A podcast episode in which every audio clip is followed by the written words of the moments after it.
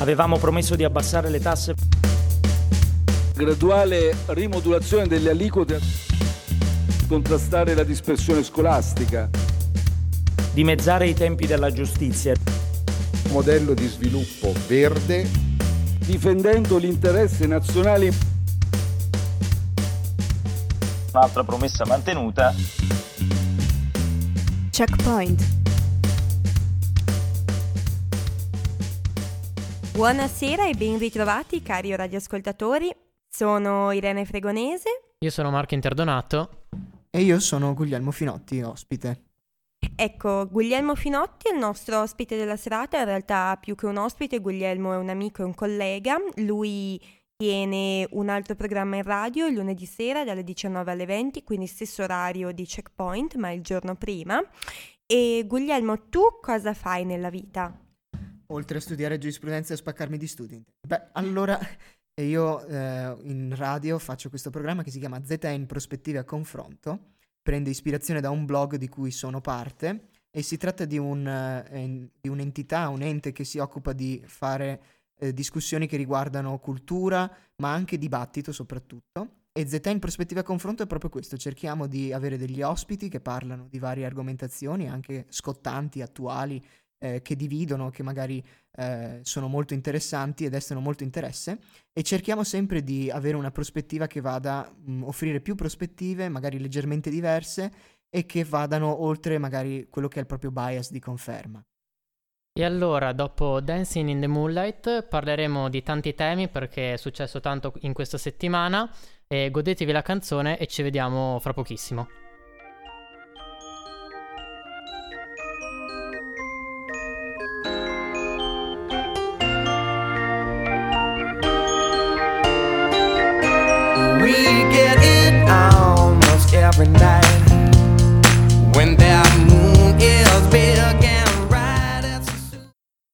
Eccoci tornati in onda. Allora Irene, cos'è che è successo questa settimana?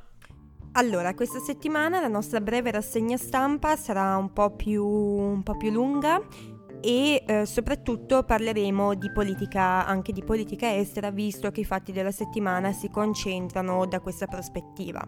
Anzitutto eh, credo lo sappiano molti di voi appunto rispetto a quello che è successo in, uh, in Turchia, anzi in Siria per meglio dire. Trump, presidente degli Stati Uniti, ha ritirato l'esercito in Siria e conseguenzialmente la Turchia, guidata appunto dal presidente Erdogan, ha... Um, Uh, ha, fatto, ha, fatto, attaccare il, la parte della Siria confinante con la Turchia dal, dal suo esercito, causando la morte e uh, appunto soprattutto un sacco di scombussolamenti del, del popolo curdo.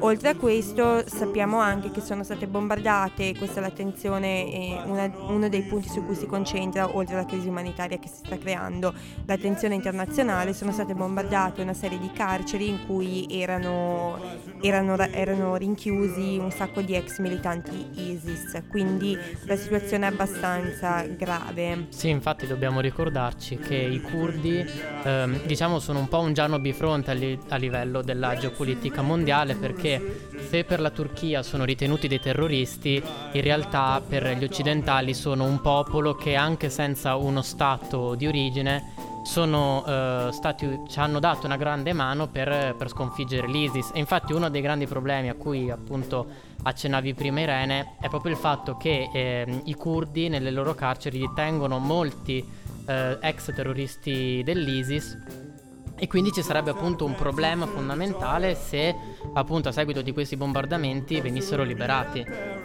Come ha reagito il presidente Trump a questa idea di eh, Erdogan di invadere la Kurdistan? e la Siria. Beh, sostanzialmente quello che è successo ha avuto un, un che del surreale perché all'inizio sembrava quasi che Trump avesse dato un endorsement che questa fosse un'operazione concordata con Erdogan. Poi è arrivato subito una, eh, una, contra- una, eh, una una, un, un, diniego, un diniego di questa cosa e quello che è saltato fuori è invece una lettera alquanto spassosa, se mi potete passare il termine, che è stata inviata dal presidente Trump a Erdogan dove sostanzialmente in molte poche righe si dice a Erdogan di non essere stupido, don't be a fool, e di non eh, invadere, di non continuare l'invasione della, della, della Siria. E infatti Erdogan appunto ha minacciato, eh, Erdogan, infatti Trump ha minacciato di distruggere l'economia turca ehm, e è da capire se appunto succederà. Oltretutto è stato firmato, infatti Irene, un, un accordo eh, fra il presidente americano e eh, il presidente turco per, per, fis- per insomma, evitare che gli scontri continuino. In realtà però sappiamo da tanti reporter di guerra che questi scontri stanno continuando. Sì, peraltro appunto il presidente turco ha anche negato di aver utilizzato le armi chimiche contro appunto, i, contro appunto i civili in Kurdistan o in Siria che dir si voglia, cosa che va contro un po' i fatti e le immagini che pervengono dai luoghi, dai luoghi di guerra. Volevo solamente aggiungere che la lettera che è stata inviata da Trump a, a Erdogan fa abbastanza ridere in quanto sembra scritta con un inglese appunto da, da, terza, da terza elementare anche con un lessico abbastanza esilarante che sicuramente se io, Marco e Guglielmo avessimo scritto una un'ipotesi di lettera formale per una banale certificazione B2 con quei termini saremmo stati bocciati. Guardate, prendetela da questo punto di vista, abbiamo una seria possibilità, visto il livello richiesto, di diventare presidenti degli Stati Uniti, sembra una cosa da poco. E visto che Trump non si vuole far mancare nulla, è al centro anche del secondo punto di cui tratteremo oggi. Infatti il presidente Trump eh, ha posto una serie di dazi su alcuni prodotti europei ehm, appunto che sono partiti dal 18, quindi da, da pochissimi giorni. Eh, tutto nasce da una controversia che parte da molto lontano, una controversia legale per quanto riguarda eh, gli aerei, in particolar modo i due giganti dei cieli potremmo definirli, cioè Airbus, Airbus e Boeing perché appunto entrambe si accusano reciprocamente di aver ricevuto dei fondi, quindi degli aiuti di Stato, eh, Boeing appunto da, dall'America e Airbus invece da, dall'Europa. Diciamo che per rispondere a queste provocazioni appunto sono stati posti una serie di, di dazi, solo che creeranno molti problemi. Sì, diciamo che appunto eh, è anche la ragione per la quale l'Italia è stata colpita, ma meno rispetto agli altri stati europei quali la Francia, la Spagna e la Germania. Noi in particolare siamo colpiti sul parmigiano e sul pecorino, mentre appunto la Francia si vede colpita in uno dei suoi maggiori fattori di export con gli Stati Uniti che sono, che sono appunto i vini e in particolare ehm, appunto noi siamo colpiti meno, eh, comunque il parmigiano passa da 40 a 45 dollari al chilo, il che è abbastanza e ci provocherà sicuramente dei danni economici, ma insomma meno rilevanti rispetto a quelli degli altri stati europei, in quanto eh, solo l'1% del nostro, mm, del nostro export è stato utilizzato per appunto la questione Airbus Indy per cui conseguenzialmente Trump è stato con noi leggermente più clemente. Mm, peraltro sono stati colpiti anche tutti i whisky scozzesi, leggevo, quindi insomma un disastro, un disastro che colpirà appunto per 7,5 miliardi di euro l'anno l'Europa se non vado errando. Sì, oltretutto bisogna però tenere conto che il presidente del consorzio di Parmigiano Reggiano, oltre appunto a dirci che vengono venduti al- almeno 10 milioni di chili ogni anno solo all'America, eh, di forme appunto di Parmigiano Reggiano, comunque eh, si stimano perdite addirittura per il 90%, quindi comunque un dazio che sebbene non sarà elevatissimo per, eh, che non avrà un impatto così elevato per il nostro sistema, per alcuni settori come appunto il Parmigiano Reggiano si stima che avrà problemi molto, molto elevati. Benissimo, allora ora diamo, diamo, la parola alla musica con Giudizi Universali di Samuele Bersani, dopodiché continueremo a parlare di, di politica estera, in particolare di Brexit con il nostro Guglielmo.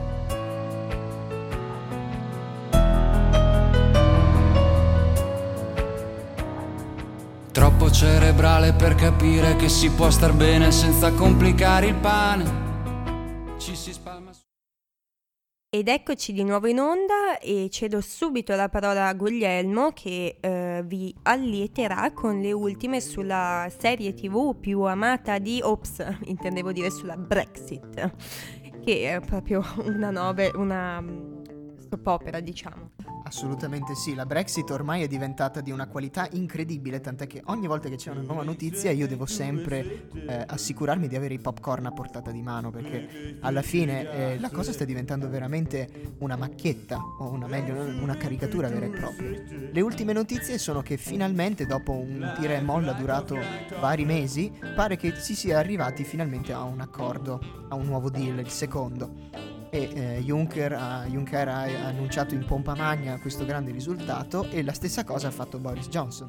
Se non fosse che il partito del DUP, il partito unionista del nord dell'Irlanda, era profondamente contrario a questo nuovo accordo perché prevede una sorta di confine nel mare dell'Irlanda, per cui eh, il modo per eh, permettere al resto del Regno Unito di avere una separazione molto più elevata dalle regole dell'Unione Europea consiste in particolare nel fatto che la rimanente parte dell'Irlanda del Nord rimarrà sotto l'egida, diciamo, dei regolamenti dell'Unione Europea.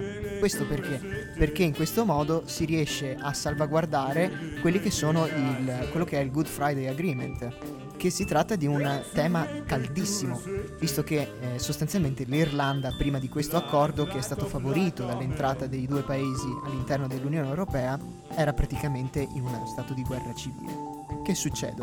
Che successe? Successe qui, eh, è successo in questi, questi ultimi due o tre giorni, eh, il 19 ottobre c'è stata la votazione a riguardo del, eh, del, dell'accordo e quello che è successo è che un eh, emendamento è stato proposto in modo tale da eh, costruire un dispositivo diciamo molto interessante. Praticamente la catena è questa. Cosa succede?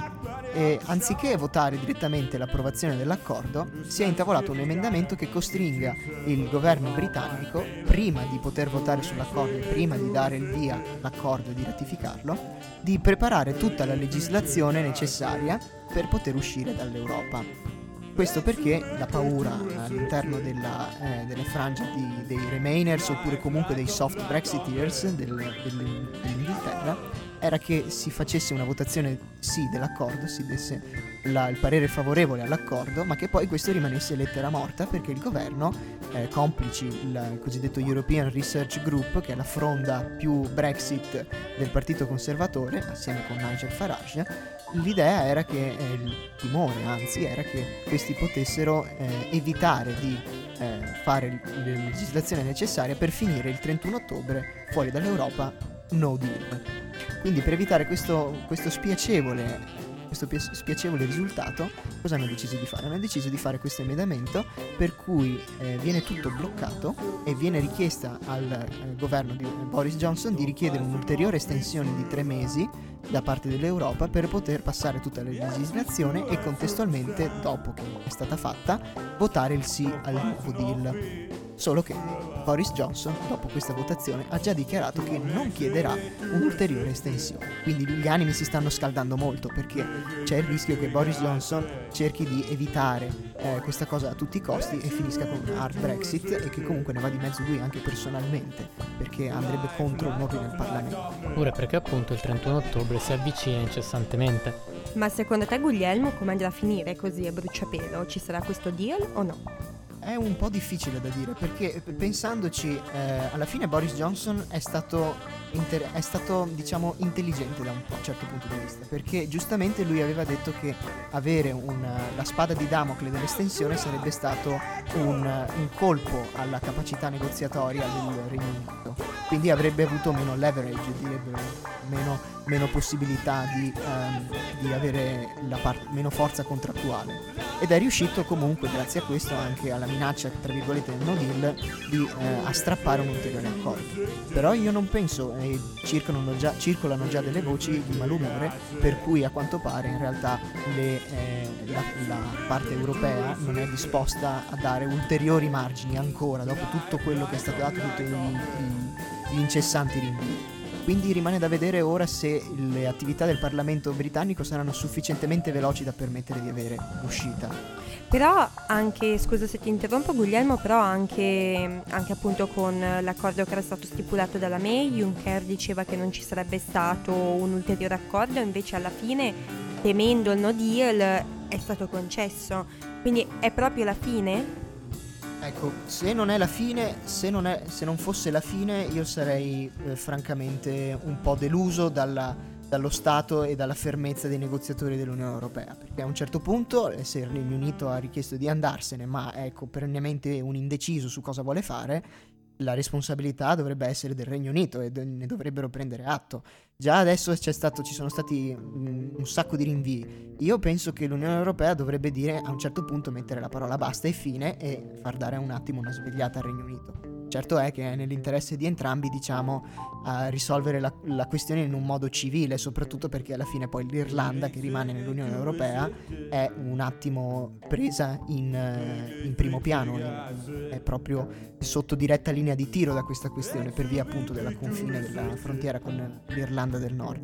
Quindi ci sono, ci sono pressioni da entrambe le parti io penso che eh, forse questa potrebbe essere la volta buona perché non sembra esserci stesso astio, lo stesso astio nei confronti del deal eh, della May, come per esempio era successo prima, e in più già alcuni del European Research Group per intenderci la gente come eh, Rismog e altri hard brexiters hanno già detto che in realtà questo deal è diciamo accettabile. Farage non ha la stessa idea, però forse riusciranno comunque ad avere i numeri in Parlamento.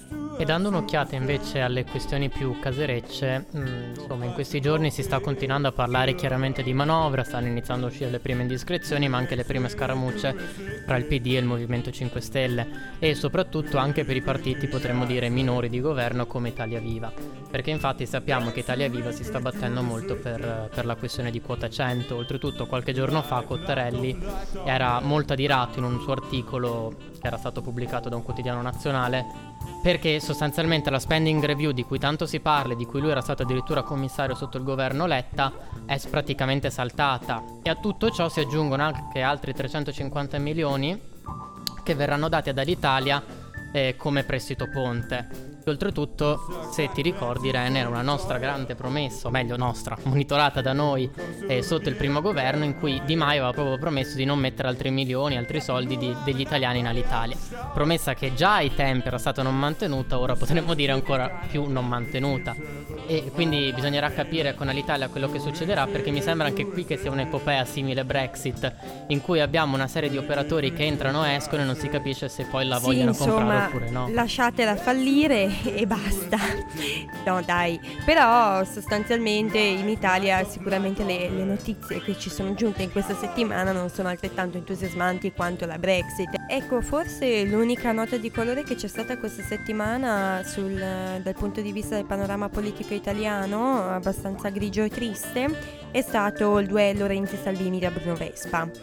E eh, a tal proposito segnalo andatevi ad ascoltare il podcast della puntata di Zetain di ieri, eh, lunedì 22 ottobre, in cui appunto Guglielmo Finotti assieme all'amico Marco Interdonato e eh, al dottor Alvise Schiavon hanno appunto cercato di parlare del, del dibattito facendo anche fact checking. Lascio la parola a Guglielmo che vi spiegherà meglio, vi alletterà. In realtà non c'è molto altro da dire perché hai già detto, hai già detto tutto benissimo tu, cara Irene, e mi raccomando correte numerosi, scaricate numerosi perché si tratta di cose molto interessanti. Basti dire semplicemente che si tratta del primo dibattito televisivo tra due leader politici, anche se diciamo, Renzi non è che abbia tutte queste grandi percentuali nei sondaggi, però eh, si tratta comunque di un dibattito degno di nota perché è ormai da un decennio che questo non accade. Quindi mi raccomando, sint- sintonizzatevi numerosi. E diciamo che comunque questa, questa lotta che c'è stata fra Renzi e Salvini poi è proseguita nei giorni successivi con da una parte l'inizio della Leopold dove è anche stato scelto il nuovo simbolo che è il, uno dei tre simboli che erano stati proposti che erano circolati un po' ovunque quello con il gabbiano e dall'altra parte la manifestazione di Piazza San Giovanni di tutto il centrodestra unito, che poi è un piccolo segnale al centro-sinistra perché? Perché Piazza San Giovanni è sempre stata la piazza storica delle manifestazioni di sinistra. Posso aggiungere solo una piccola cosa? Il certo. simbolo di Italia Viva è orribile. Eh, lo sappiamo, ma Secondo in realtà erano tutti un po' orribili. Addirittura su uno dei tre erano state fatte delle facili ironie dicendo esiste anche da uomo. Marco, però quello che è stato scelto secondo me più Europa potrebbe citarli appunto per violazione del copyright perché a me ricorda molto il simbolo di più Europa per come è strutturato, non lo so, magari sono io che Ma sì, diciamo che alla fine poi i simboli politici si assomigliano tutti, quindi diciamo che è anche un modo per confondere Ma non è vero, elettorale. perché secondo te il simbolo di Fratelli d'Italia assomiglia al simbolo della Lega o al simbolo del PD? In realtà no, cioè... Beh, però quello della Lega un pochino assomiglia a quello del PD. Comunque, per finire la nostra rassegna quotidiana, prima Marco di passare, va da un buon oculista, ve lo assicuro. prima di passare all'argomento della giornata, vi ricordo che, e lo ricordo a tutti eh, gli amici umbri che studiano a Trento, che ci saranno le elezioni in Umbria. Perché sono molto importanti queste elezioni in Umbria?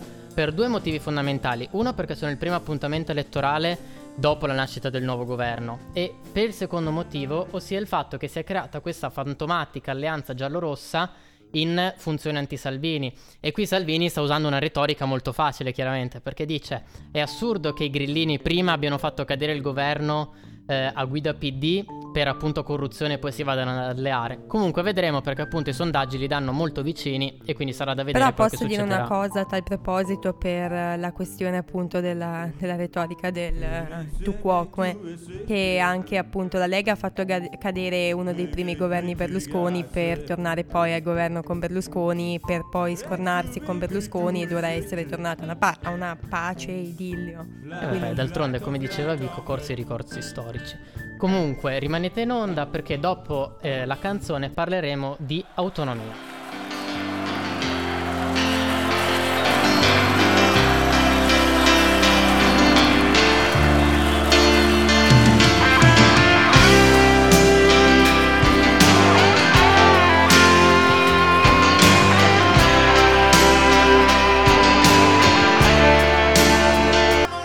Bentornati in onda su Checkpoint.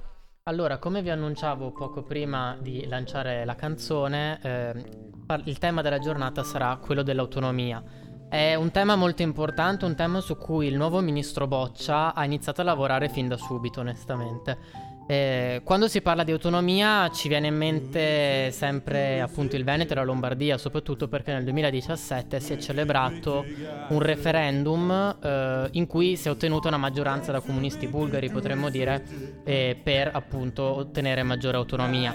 In realtà però sappiamo che non sono le uniche regioni che stanno chiedendo maggiore autonomia, infatti sono otto, quindi un numero che si avvicina sostanzialmente alla metà delle regioni e vanno eh, dall'Umbria alla Campania all'Emilia Romagna e via dicendo.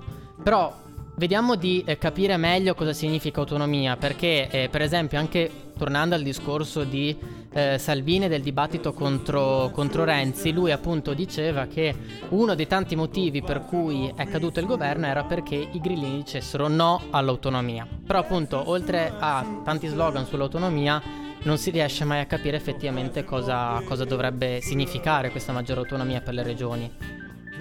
Sì, tant'è che appunto io sono veneta e personalmente ho notato che quando c'è stato, quando c'è stato il referendum è passata per molti l'idea, bene, abbiamo vinto il referendum, domani ci svegliamo regione autonoma del Veneto in stile Trentino Alto Adige, che è quanto di più sbagliato possa, possa essere emerso. Eh, appunto, comunque sì, eh, è, di, mh, è del 18 ottobre la notizia che il ministro Boccia ha detto che eh, riprenderanno in settimana i negoziati sull'autonomia differenziata tra il governo e le varie delegazioni trattanti. Proprio oggi, se non sbaglio, martedì 22 ottobre stato, ci dovrebbe essere stato l'incontro con il presidente della regione Veneto, Luca Zaia presidente della regione Veneto che assieme al presidente della regione Lombardia Fontana in luglio era parecchio adirato contro il precedente esecutivo per quanto riguarda lo stallo della questione dell'autonomia. E, mh, bene, ora cercheremo un attimo io e Marco di darvi un inquadramento costituzionale in uh, materia e di darvi anche un inquadramento un po' più tecnico di modo che possiate fare anche le vostre valutazioni su una questione di cui molto si è parlato e poco concretamente è stato, è stato spiegato in maniera chiara. Allora, il fondamento appunto costituzionale di questa richiesta di, di maggiore autonomia sta in tre articoli, il 116, il 117 e il 119. In particolare sta nel comma 3 dell'articolo 116 della Costituzione che prevede la possibilità di attribuire forme e condizioni particolari di autonomia alle, ragio- alle regioni a statuto ordinario. E questo è il cosiddetto regionalismo differenziato asimmetrico. Guglielmo vorrebbe intervenire a tal proposito. Infatti, come dicevi tu, ci si aspetta qualcosa come Trentino Alto Adige, però il Trentino Alto Adige è una regione a statuto speciale, quindi essendo comunque Veneto, Lombardia e le altre regioni che hanno fatto richiesta di questa maggiore autonomia delle, ragioni, delle regioni a statuto ordinario, comunque le aspettative andrebbero ridimensionate, perché nonostante si possa avere più autonomia, la vedo difficile se non anche impossibile considerando il, la struttura costituzionale avere un livello di autonomia come il Trentino. Sì, e infatti a tal proposito ulteriori forme e condizioni particolari di autonomia intende e concerne le materie di cui all'articolo 117 della Costituzione che è l'articolo che, che segna la ripartizione di competenza tra Stato e Regioni, dove alcune materie sono di competenza statale, altre di competenza regionale e altre di, concor- di mm, competenza concorrente, quindi alle volte di competenza statale e alle volte di competenza regionale. Se venisse attuato, se venisse appunto attuato l'esito del, del referendum, alcune competenze di materia attualmente concorrente verrebbero attribuite alle, alle, regioni che l'hanno richiesto perché ogni regione sta formulando delle richieste particolari eh, nell'ambito appunto delle materie eh, concorrenti. Sì, le materie concorrenti dobbiamo ricordare ai nostri ascoltatori che magari non sono tutti giuristi, che sono quelle materie in cui sostanzialmente lo Stato dà delle linee guida, quindi fa delle norme che noi giuristi chiamiamo norme cornice, e poi però le singole regioni possono attuarle in maniera eh, differenziata. Per fare un, un, piccolo parallelismo che però lascia il tempo che trova, eh, il rapporto è simile a quello fra direttive eh, europee e appunto leggi nazionali, dove appunto c'è una norma di un rango superiore che appunto dà delle linee guida in cui dice fuori da questo rango non si può uscire perché altrimenti c'è incostituzionalità, però poi si lascia al singolo ente, in questo caso il singolo ente locale, quindi la singola regione, di attuarle eh, nelle maniere che preferisce. E questo è un frutto, eh, uno dei tanti frutti appunto della famosa riforma del titolo quinto che abbiamo avuto sotto il governo Berlusconi, e quindi nel 2001, in cui sostanzialmente si è spostato il baricentro, quindi comunque già nel 2001 si era spostato molto il baricentro sulle regioni, quindi lo Stato abdicava a una serie di regolamentazioni di dettaglio, potremmo dire, e si teneva sostanzialmente alcune materie molto importanti per sé, lasciando poi alle regioni la possibilità di legificare su tutto il resto. Certo, quindi ringraziamo Marco che come al solito è stato molto dettagliato e eh, tornando a noi dicevo che appunto le varie le singole regioni possono chiedere che tutte le competenze attualmente concorrenti in base al comma 3 dell'articolo 117 possano appunto essere di competenza esclusiva regionale.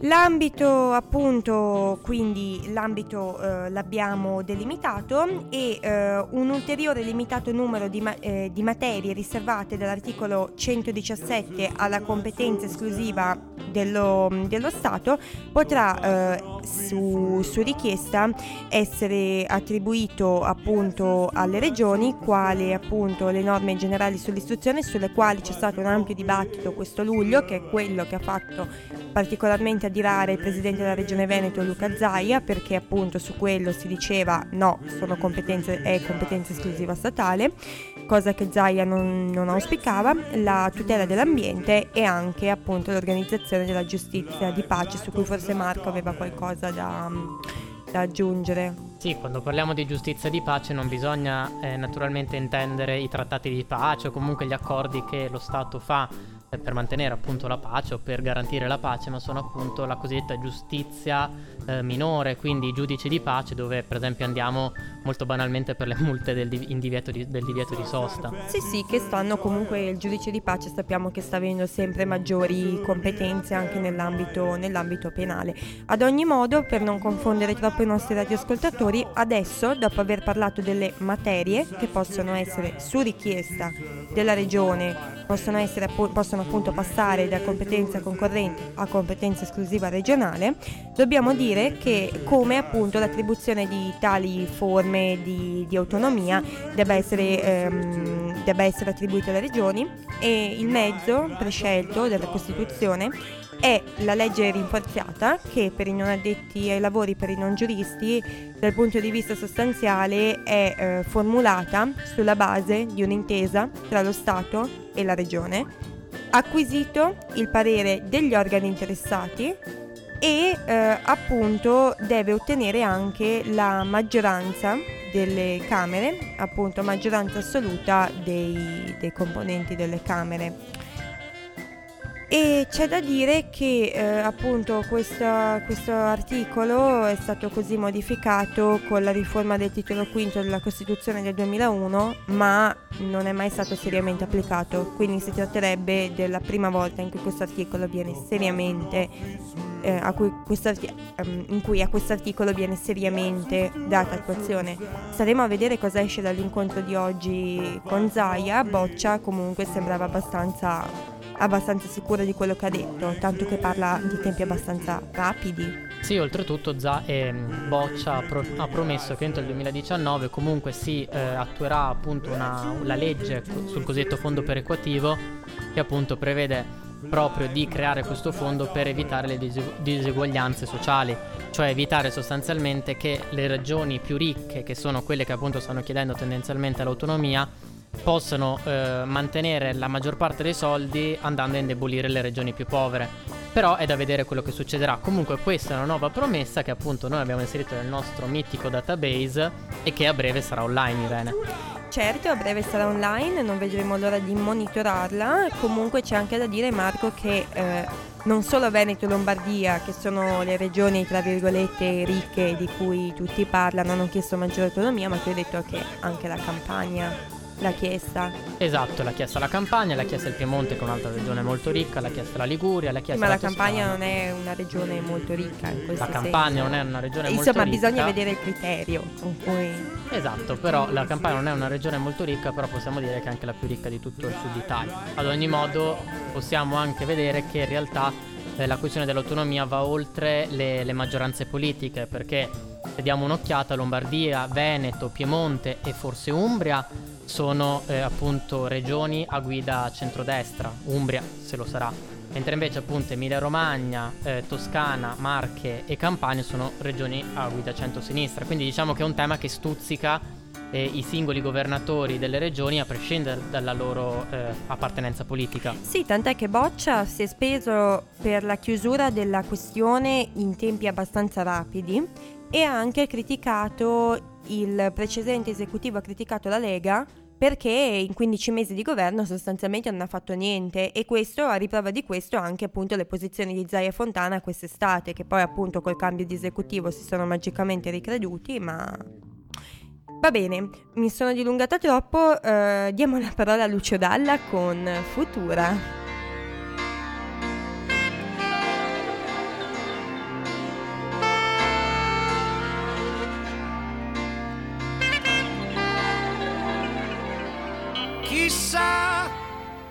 chissà, domani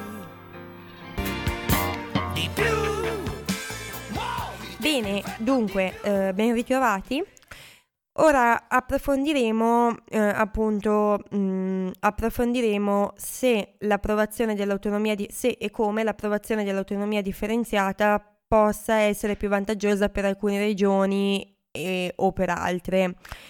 Questo in buona sostanza dipenderà da come verranno assegnate le risorse che corrisponderanno alle nuove competenze delle regioni autonome. Anche in questo caso è difficile dare una previsione, una previsione sul futuro. In generale ci potrebbero essere due criteri da utilizzare per l'assegnazione delle risorse alle regioni che otterranno più autonomia. Uno è il criterio del costo storico, che eh, appunto, mh, se non vado errata, dovrebbe essere quello che è attualmente in vigore, e l'altro è il criterio del costo medio nazionale. Il costo storico è un criterio che indica la spesa pro capite che una regione effettua in media per una determinata competenza, ad esempio la sanità o l'istruzione, mentre il costo medio nazionale indica il costo pro capite di quella competenza a livello nazionale. Ad esempio, in Lombardia lo Stato spende 459 euro pro capite per l'istruzione scolastica, ne spende invece 477 il Veneto e il costo medio nazionale però è più alto, 537 euro. Se l'assegnazione delle risorse alla regione sarà fatta con il criterio del costo storico, la Lombardia potrà trattenere una cifra pro capite pari a 459 euro. Se l'assegnazione, al contrario, terrà conto del criterio medio, la Lombardia potrà trattenere nuove risorse pari a una spesa pro capite di 537 euro.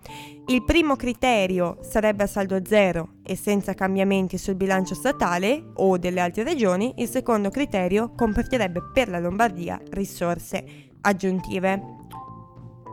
Qual è il problema però? A quanto pare eh, in realtà esiste una legge, la legge 42 del 2009, che eh, eh, manda, dà mandato di eh, adeguare tutte le spese a livello nazionale al criterio, secondo criterio, quindi quello dei costi standard, il costo medio nazionale. E il problema è molto sentito soprattutto dalle regioni del sud che purtroppo soffrono di molte inefficienze. Pensate quante volte si è parlato per esempio alla, alla, nei servizi televisivi che la, il costo della sanità per un, una stessa prestazione, come per esempio un vaccino, vi, risulta essere molto più alto in alcune regioni del meridione rispetto al Veneto. Quindi se dovesse essere utilizzato il criterio dei costi standard, eh, molte delle regioni del sud soprattutto si ritroverebbero improvvisamente a dover effettuare un livello di prestazione minima che è comunque richiesta dalla legge, eh, dalla legge dello Stato, con mh, meno soldi, meno risorse a disposizione, creando potenzialmente dei disguidi. E questo sembra essere diventato uno dei terreni di, di scontro,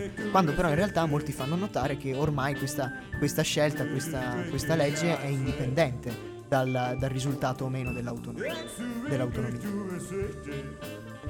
Beh, precisissimo Guglielmo, come sempre. A quanto pare, in base alle prime bozze d'intesa che erano circolate addirittura nei mesi scorsi, perché non mi pronuncio sulle indiscrezioni attuali, perché sappiamo che spesso appunto i giornalisti con queste indiscrezioni eh, non ci azzeccano, quindi non mi pronuncio, però secondo le bozze precedenti tra Ministero e le bozze d'intesa tra Ministero e le varie regioni richiedenti, quali la Lombardia o il Veneto, eh, la ripartizione delle risorse avverrebbe in base al costo storico che quindi andrebbe a eh, diciamo non andrebbe a soddisfare le richieste di, di, Veneto, e, di Veneto e Lombardia nel caso specifico e mh, mm, appunto mh, mm, ad ogni modo mh, mm, non sappiamo come, come, andrà a finire però la scelta dell'uno e dell'altro criterio è assolutamente importantissima e a tal proposito so che Guglielmo voleva, voleva aggiungere qualcosa. Guarda, sì, in realtà è quello che stavo pensando ultimamente, stavo pensando ultimamente alla, a questa storia dell'autonomia. Io in realtà, anche io sono veneto, quindi in realtà eh, di, di eh, diciamo così, di domicilio, residenza, questo mi, mi, mi, interessa direttamente. Però il fatto è che, eh, vedete, il fatto è che molti dei discorsi sull'autonomia sono appunto basati sul federalismo fiscale al, al, di là di molte delle, eh, delle, discussioni che sono state fatte per esempio sulla scuola, che era un topic molto caldo durante quest'estate prima della caduta del governo Conte 1, eh, il federalismo fiscale è quello che pre- va per la maggiore, dove per esempio il Veneto potrebbe eh, mantenere i frutti diciamo, del proprio lavoro, propria, della propria ricchezza all'interno della regione, che in realtà uno dice, beh perché dovrei, eh, perché, perché dovrei eh, dare, tutto, dare via a, a delle regioni che soffrono di sprechi e inefficienze perché non, hanno, non, si, stanno, non si, sanno comportare correttamente, eh, il, i frutti del mio lavoro e del mio diciamo, sudore eh, figurativamente. E il fatto è che effettivamente si tratta di una questione molto dibattuta e dove spesso si dice appunto eh, se andate c'è un interessantissimo video su YouTube dove parla eh, Michele Boldrin e eh, il professor Stevanato di diritto, di diritto tributario a Trieste molto interessante dove si parla appunto del fatto che il federalismo è sempre stato osteggiato perché eh, mancante diciamo di solidarietà. E in effetti la teoria è quella che eh, si dovrebbe rendere ogni regione responsabile quindi eh, diciamo responsabile di quello che fa della propria ricchezza. Ed è un argomento che in teoria è perfetto perché se ci pensate se, eh, se molte delle situazioni di inefficienza cronica fossero risolte a livello italiano di molte regioni che eh, fanno pochissimo con troppi soldi e dovrebbero arrangiarsi con molti meno soldi eh, molti degli sprechi sarebbero risolti e in più le, le regioni virtuose avrebbero questo incentivo a fare di più perché potrebbero godere dei frutti del proprio lavoro. Però una cosa di questo tipo, Guglielmo, porterebbe, o meglio, le porte per questa interpretazione eh, sarebbero aperte solo con una modifica costituzionale, perché la solidarietà eh, fra appunto le regioni la troviamo proprio in Costituzione. Esatto, tuttavia c'è anche un altro principio costituzionale eh, di cui mi pareva fosse l'articolo 119 che eh, dov- dovrebbe essere invece orientato più verso anche la possibilità delle, delle regioni, appunto il diritto che viene riconosciuto alle regioni di godere dei frutti del proprio lavoro. Sì, allora l'articolo 119 è quello appunto che stabilisce il cosiddetto fondo perequativo, che comunque appunto al comma 2, l'articolo, se non sbaglio il comma 2, mh, appunto parla di quello che diceva proprio Marco, cioè della redistribuzione tra risorse della solidarietà tra le varie regioni italiane.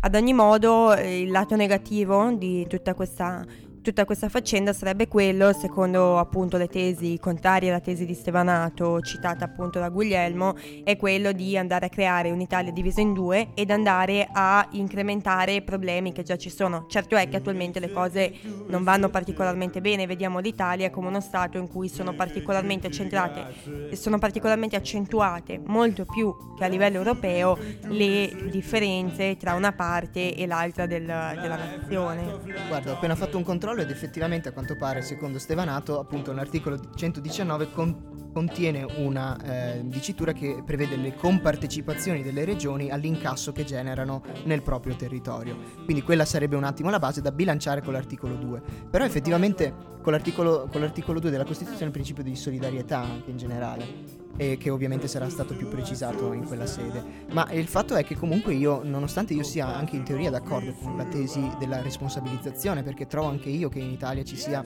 poca responsabilità delle proprie azioni, però mi rendo anche conto che eh, se ci pensate, eh, questo che potrebbe anche creare uno shock, perché comunque eh, se uno va in, in, eh, alcune regioni d'Italia che sono più isolate, con meno possibilità, meno infrastrutture, eccetera, una persona potrà essere tanto operosa lì quanto lo è in Veneto, per esempio, ma eh, ad esempio trasportare, una- trasportare delle, delle merci da un punto A a un punto B in una regione eh, con delle infrastrutture meno adeguate eh, non potrà mai essere ugualmente facile ugualmente produttivo e fruttuoso.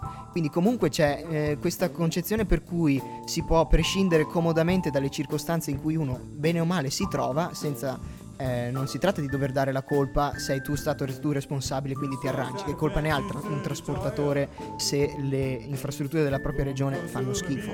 Quindi diciamo che è un discorso a cui secondo me bisogna stare un po' attenti e bisogna anche considerare che comunque non si può eh, campare e avere un federalismo, diciamo, secondo me perfetto. Un minimo di perequazione del fondo perequativo va, eh, va mantenuto. Ma sì, anche perché alla fine già adesso c'è una corsa, a- c'è una corsa al nord per quanto concerne la sanità e anche l'istruzione universitaria, banalmente. È un, diciamo, un, un lato negativo di, di una riforma che va nel senso di cui parlavamo prima è quello che ci sarebbe una corsa ulteriore con un con un, non un- sicuramente non un miglioramento, tuttavia le cose adesso non vanno particolarmente bene, quindi forse bisognerebbe interrogarsi su come migliorarle. Sì, insomma, un, un- un mondo dove a un certo punto i ricchi diventano più ricchi e i poveri più poveri. È una, una sovrasemplificazione, però in effetti bisogna calibrare bene il discorso dell'autonomia per dare finalmente una- un senso, un incentivo, però anche ricordarsi che, diciamo, insomma, deve essere ben equilibrata e secondo me si può anche fare. Insomma, il tema è molto caldo e, e vedremo quello che succederà appunto dopo l'incontro che speriamo sia risolutivo tra appunto i governatori delle varie regioni e il ministro Boccia.